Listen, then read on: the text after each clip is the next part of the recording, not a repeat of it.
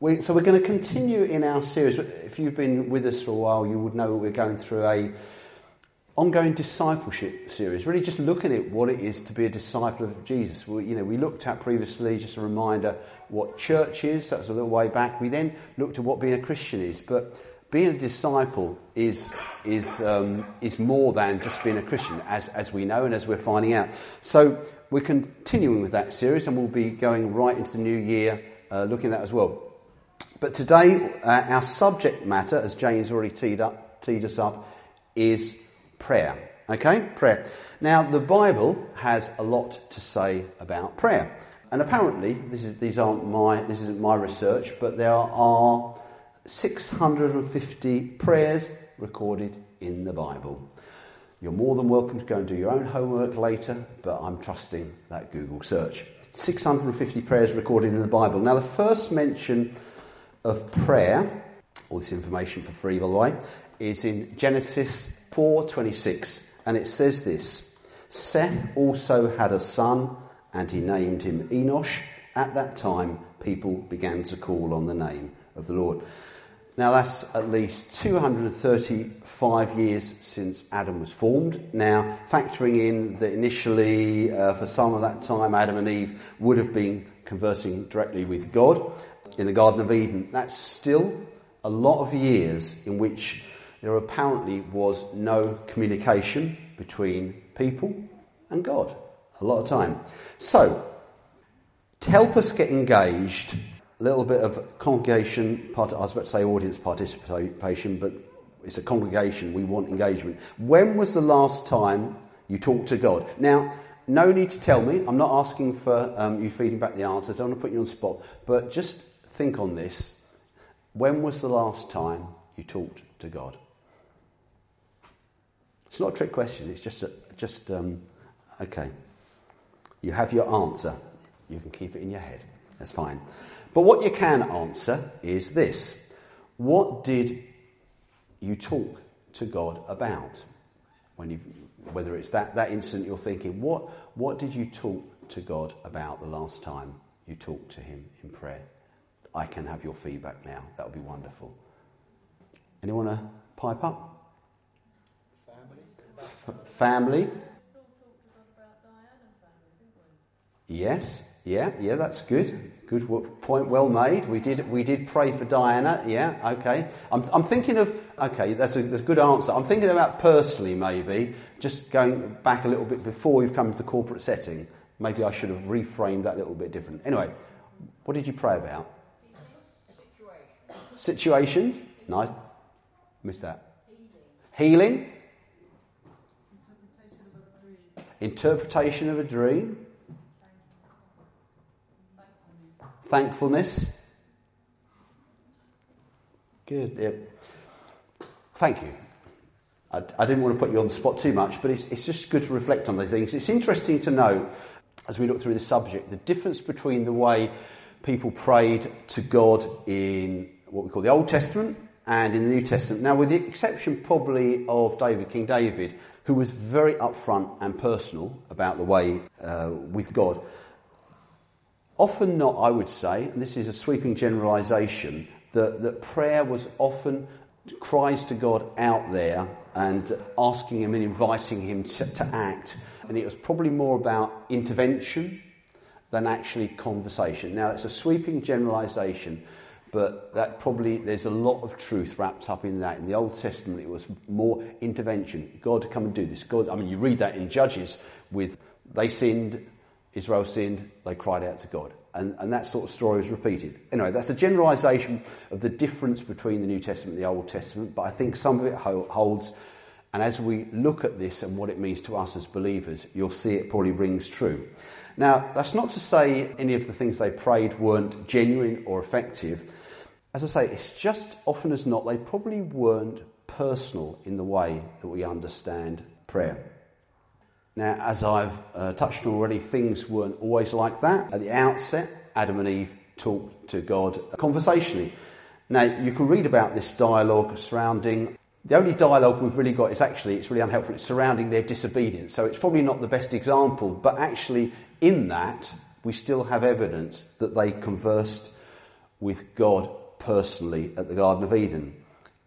But King David was, was very different because he got the revelation ahead of time, really, that God was to be known personally. There weren't many people that we read about in the Old Testament history of the Bible that actually really got the fact that they could talk to God personally. But King David did. And uh, as we know, while many others made sacrifices to God in the temple, he installed, uh, his behest, God didn't ask him to, as far as I understand, he installed worship in, in, in the temple. So that was really a prophetic indicator, let's put it like that, of what was to come for us, really. Before we move on to look at uh, some more into the personal nature of God, which I want to do, that we can each experience, I want to ex- um, explore firstly the actual dynamic of prayer. I think that's important. And I think prayer, particularly, is one of those things that, whether you're a Christian or not, you just get used to the word and the thought. And sometimes uh, this, is, this is a refresh actually to understand um, not only the importance of prayer, actually, but what's going on, as I say, the dynamic of prayer. And I find it astounding that, that God, the God who created all things and sustains all things, should offer us, you and me, the opportunity to partner with Him in the operation of the universe. That's, that's where we're going. On the one hand, you know, we, we know that God is sovereign and all things respond to His say so. Yet within the realm of His dealings with humanity, it's a truth that actually God has chosen to limit himself. I don't know if you've considered that before. Now, that might sound theologically uh, unsound to suggest something like that, but the Bible actually does bear, bear me out. So I'm going to give you some scriptural references to prove my point if I need to prove it. 2 Chronicles 7:14 says this: if my people who are called by my name will humble themselves and pray and seek my face and turn from their wicked ways, then I will hear from heaven and I will forgive their sin and heal their land. Another one, Philippians 4 6 to 7 says this Do not be anxious about anything, but in every situation, by prayer and petition, with thanksgiving, present your requests to God. And the peace of God, which transcends all understanding, will guard your hearts and your minds in Christ. Three more I want to give you. Psalm 2, verse 8 says this Ask me, and I will make the nations your inheritance, the ends of the earth your possession. We're building up a picture here, aren't we? Jeremiah 29, verse 12. Then you will call on me and to pray to me, and I will listen to you. And one more. Proverbs 15, 29 says this the Lord is far from the wicked, but he hears the prayer of the righteous. And you'll find countless more in the Bible. And although not directly talking about prayer in, in and of itself, Proverbs 11, 11, which is a familiar passage, underscores my point about God wanting for us to partner with him in the transformation of society, in the transformation of the world. In other words, not just going alone, doing it himself. And it says this in Proverbs 11 11. Through the blessing of the upright, a city is exalted. In other words, because of the righteous, society is changed. This is powerful stuff. Which really begs the question then why, why God invites us, you and me, to pray? And I think it tracks back to that relational desire God had for us when He created humanity right at the very beginning. We know that we were created in His image, to know Him, and to partner with Him in stewarding the world He created for us. That's the story of Adam and Eve. That, that was the original mandate and design for mankind to partner with God in stewarding the world. In fact, obviously, God gave mankind authority this is a powerful thing. So, if you will, it's His world, God's world, but it's our responsibility. And, and prayer factors into that. So, to achieve all of this, therefore, connection and communication with God are clearly, is clearly essential. Now, as children learn and grow, a parent will increasingly involve them in the daily things of the household. That's, that's, that's good parenting. They, they, we won't we just didn't tell our children to the age of 18 what they had to be doing. As, as they were able at different stages, we, we released more opportunity for them to partner with us. God's children are invited to be part of the daily journey of stewarding our world. It's the same picture. Now, I'll just say that isn't, that isn't a, a call to environmentalism. That's not wrong, but it, it goes way beyond that, really, you know, as important as this is. It has at its heart every area of society, of, of not only the natural world, but of humanity as well, people's well-being of spirit, soul and body. That's what God wants to be involved in. So our starting point in understanding the importance of prayer is our relationship with God. We are his children, those of us who know him as Lord Jesus as Lord and Saviour, created in his image to co-labour with him in seeing his best purposes released on planet Earth. That's how it stands. And a couple more scriptures to build upon this point. In Genesis chapter 1, verse 28, it says this And God blessed them. This is talking about Adam and Eve. And uh, God said to them, Be fruitful and multiply and fill the earth and subdue it and have dominion over the fish of the sea and over the birds of the heavens and over every living thing that moves on the earth.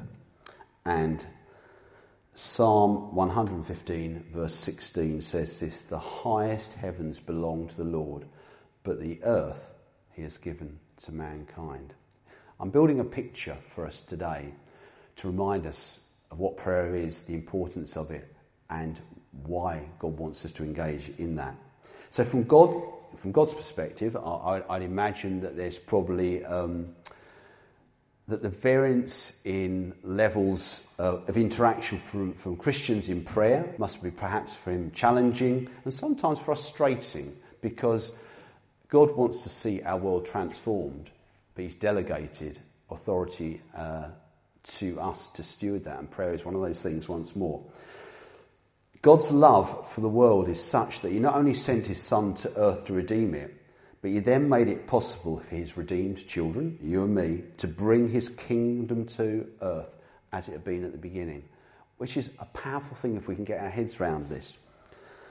And Jesus had much to say on this matter as well.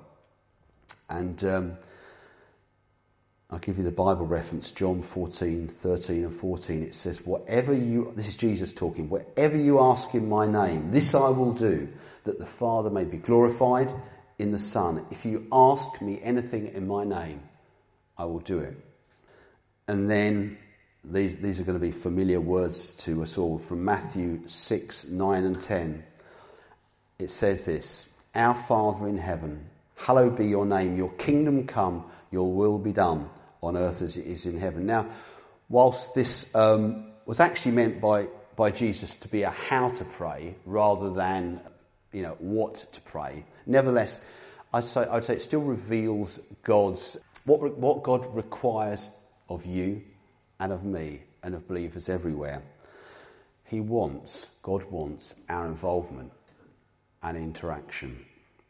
Now, I suggest that we can sometimes, maybe no one in this room, but I, other people will be listening to this recording as well, so we're throwing it out there. I suggest that sometimes we could confuse the issue by saying, I'm not really a prayer.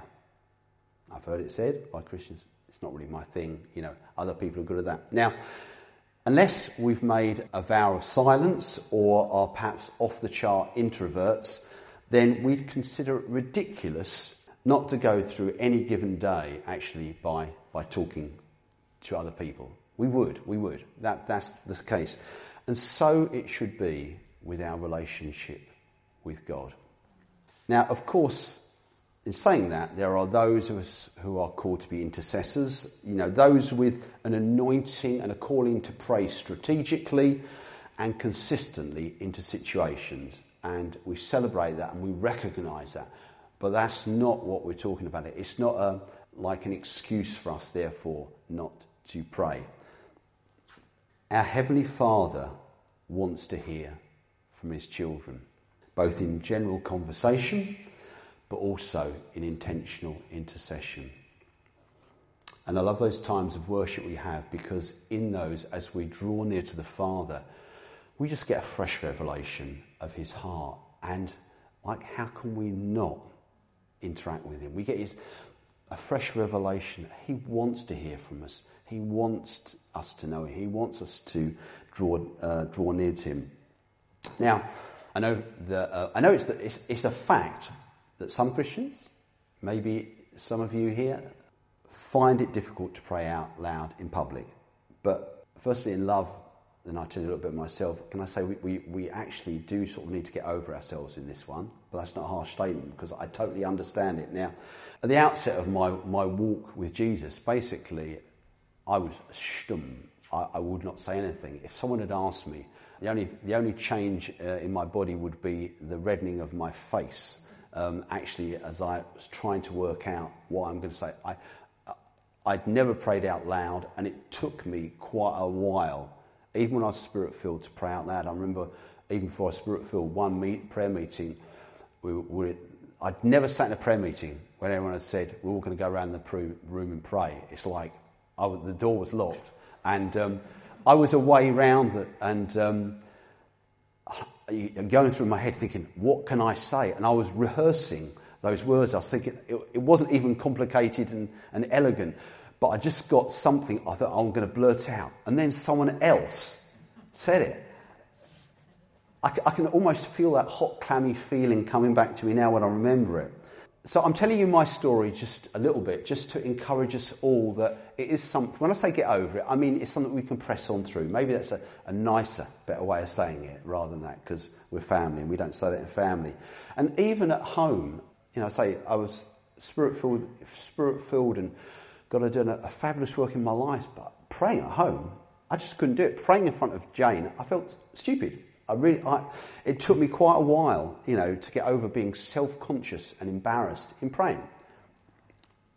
Hard to believe now, I know. So I'm just by that's by way of saying, if that is an issue for you, I honestly understand your pain, but it's it's just to say we do need to get over this hurdle for the reasons of the things I've been saying and the things I am going to say, because we do need to have a voice. And it's a fact that most of us probably have a, you know, all different, but we probably, most of us don't have a problem in talking out loud to other people. And it really has to be the same way with God. And rather than bury that one, I would encourage us all it's a bit of a takeaway at the end, but actually to pursue that. So I share that little nugget of my story by, by saying it's worth, it's worth pressing on through, making that an intention because God wants to hear what we say. And sometimes in a public setting, sometimes we don't realise the enriching we can bring to an environment. We carry things. God doesn't just put things to pray on the hearts of leaders or the people who like praying out loud and we might be carrying something that needs to be released into a, into a wider environment. Anyway, just to say, so God wants to hear what's in our heart, and this is not a heavy one, but the devil doesn't. He wants our silence. He loves it when we are silent. I say that's not a heavy one, but it's just the reality. See it, we're talking about being disciples, but see it as a spiritual discipline, if that helps. But something I would encourage us to do. Anyway, let's move on from that. It's it will not only release God to act in answer to our prayers, but I would say it would release us from, from bondages of being self conscious and probably equally important, thinking that we have got nothing of value to bring into the mix. Once more, every one of us, whatever, whether it's prayer, whatever it is, we've all got something. God, God loves surprising those who think they have nothing by putting things in our heart. But how it gets out is another matter. So I actually want to make a decree over everyone in Revival Church Biraki that we are all prayers in Jesus' name. And I release that decree that um, not only are we worshippers, like Jane was saying, but I decree over Revival Church Biraki from the youngest to the oldest that we are prayers. Amen. As disciples of Jesus, we must follow his lead in prior, prioritizing talking to our Heavenly Father touched upon about what Jesus said, but Jesus, as we know, modelled prayer, didn't he?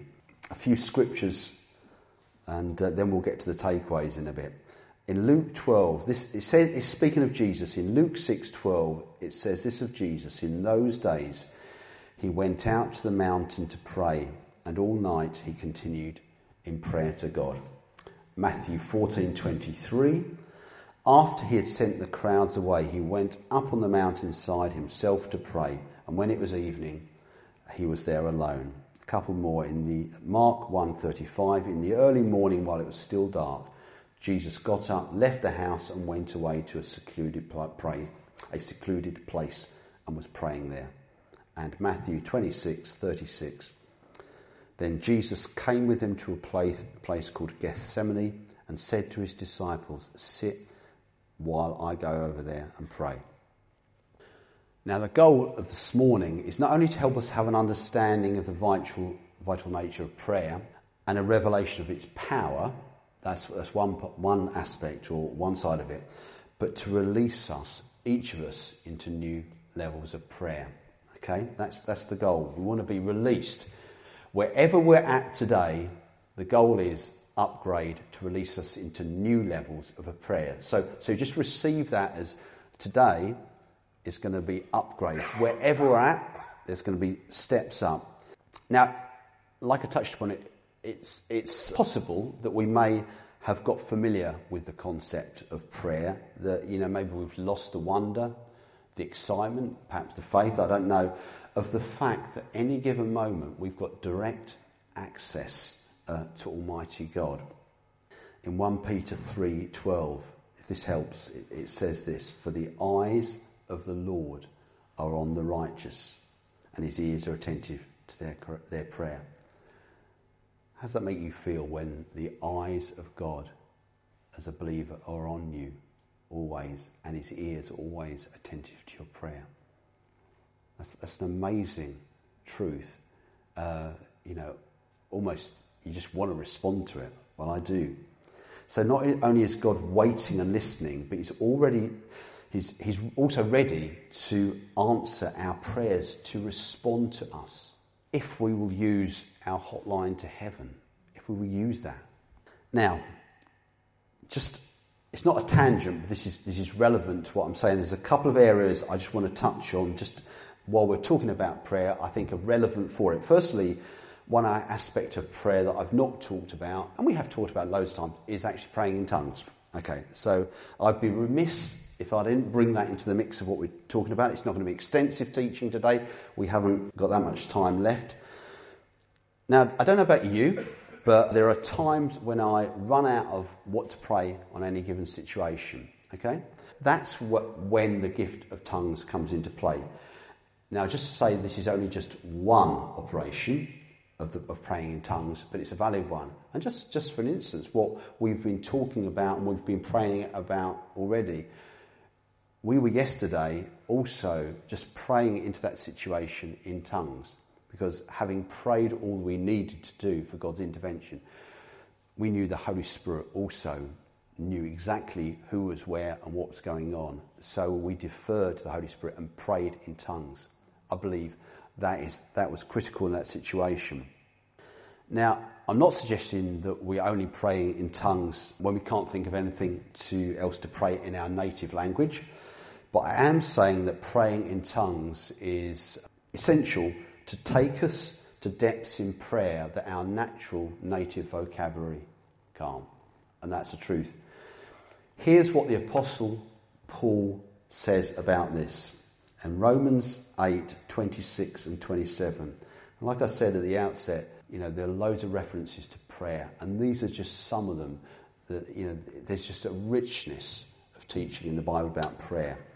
Here's what the Apostle Paul said Likewise, the Spirit, or the Holy Spirit, helps us in our weakness, for we do not know what to pray for as we ought, but the Spirit Himself intercedes with, uh, with groanings too deep for words, and he who searches hearts knows what is the mind of the Spirit, because the Spirit intercedes for the saints according to the will of God. The spiritual gifts are there to enable us to live the supernatural life that God intends for every believer, every disciple of Jesus. They're there for us all. Actually, and I've, and I've said this many times, but just reminded us again, that's why Jesus forbade first believers from, from going out to be his witnesses, where this is before Jesus returned to heaven, he says, Don't leave here until you've been baptized in the Holy Spirit.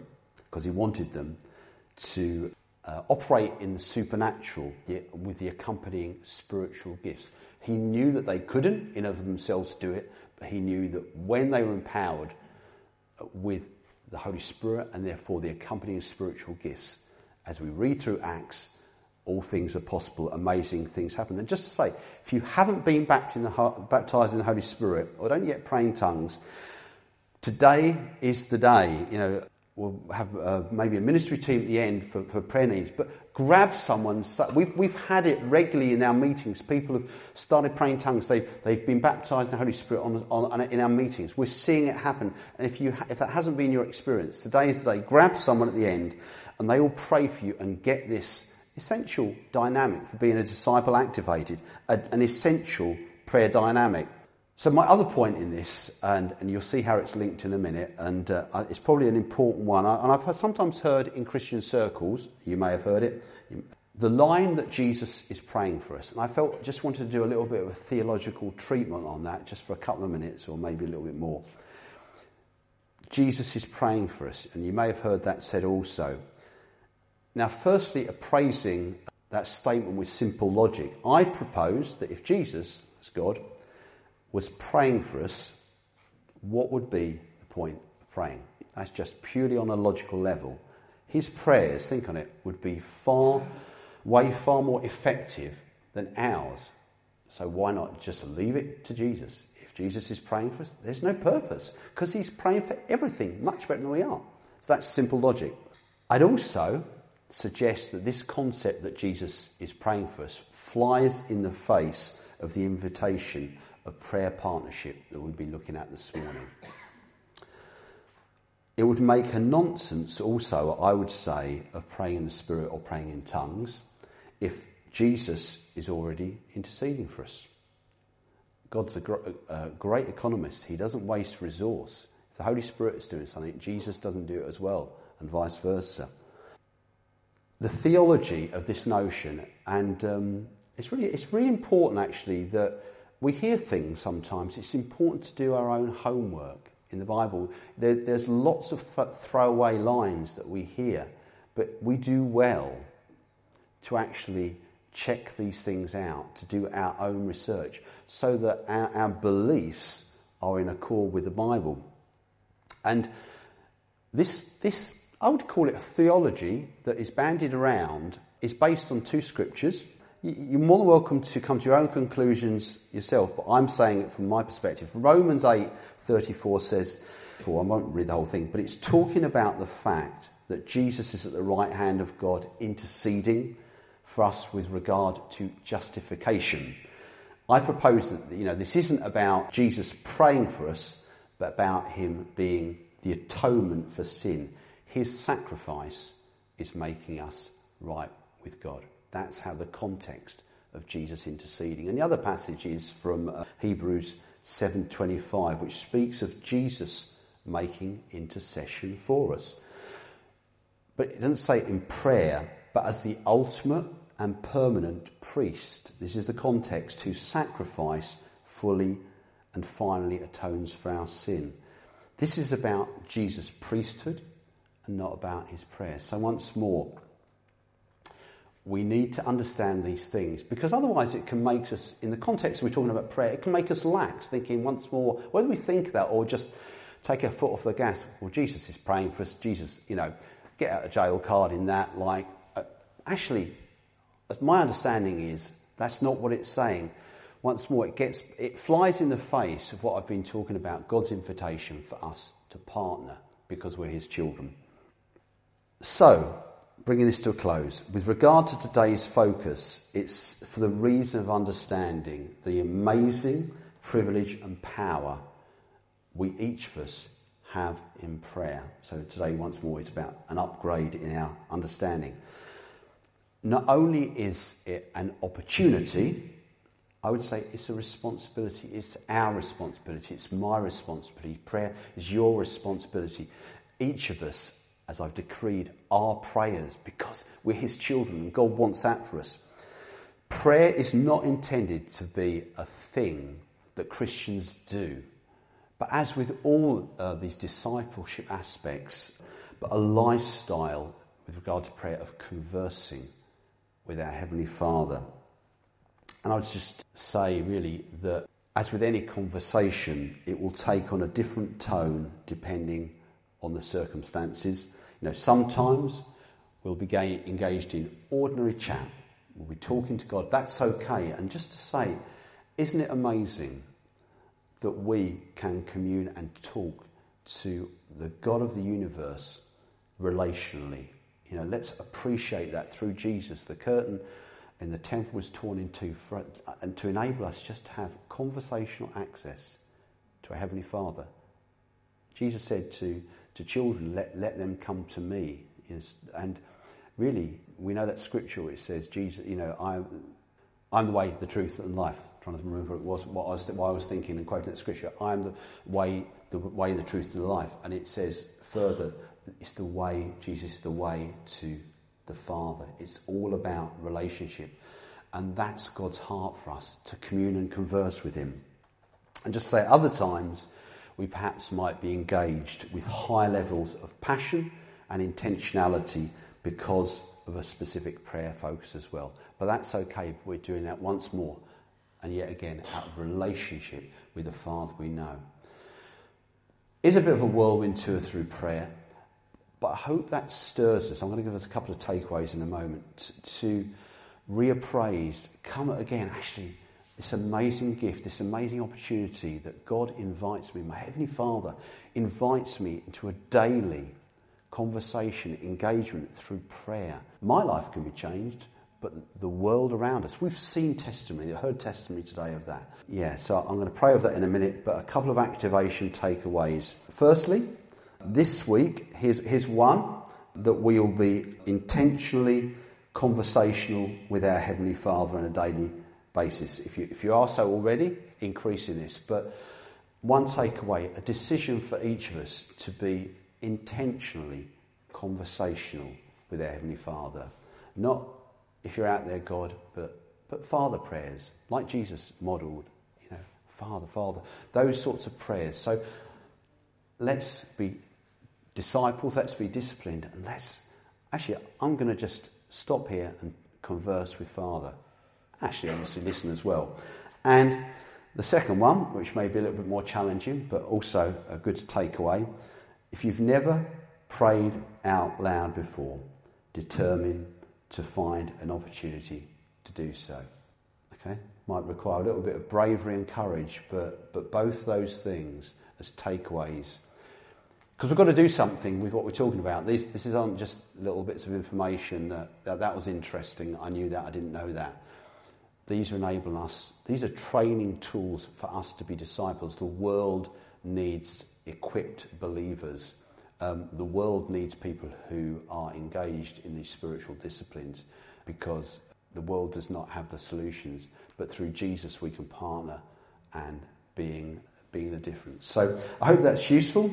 I'm just going to pray actually. I think that will be useful because that's what we've been talking about, and then we'll bring this to a close. So I want to thank you, Father, that I can call you Father. We can call you Father through Jesus that we can use those words. You're God, but you're our Father. And I want to thank you that, Lord, your eyes upon us, your ear is attentive to our prayers. And I want to thank you that, Jesus, you have restored to humanity the divine order of, of stewarding, of mankind stewarding your creation. And uh, we, as a people, take responsibility to pray for our world to be different, to pray with you, to invite you into our personal situations and other situations to change them. And I want to pray that what I decree, that each and every one of us will be prayers to a new level. In Jesus' name, to your glory. Amen.